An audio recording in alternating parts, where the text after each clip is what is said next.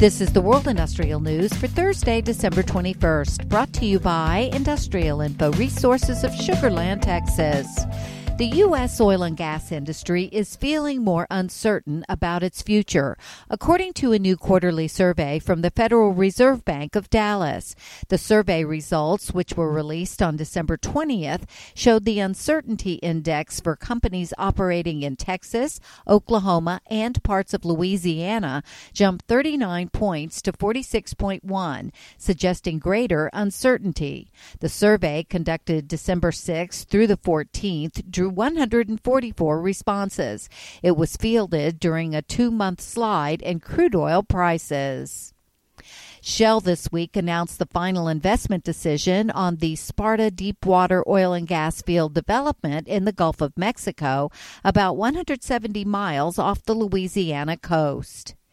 This week, renewable energy developer Origis Energy announced that it has secured a financing agreement for a solar farm that is under construction in Mississippi.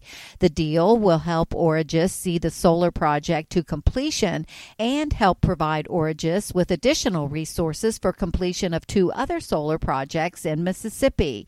While Origis's projects represent a significant portion of Mississippi's future renewable generation, the state contains plenty of other active solar and wind projects, resulting in total potential spending of more than $3.7 billion.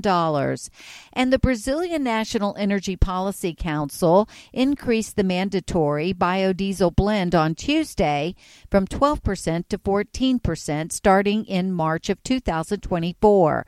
The decision was initially expected to take place in 2025. The current government is seeking to boost the renewable and biofuel fuels industry. For details on these and other breaking news, read the full stories at www.industrialinfo.com. I'm Peggy Tuck, reporting for Industrial Info News.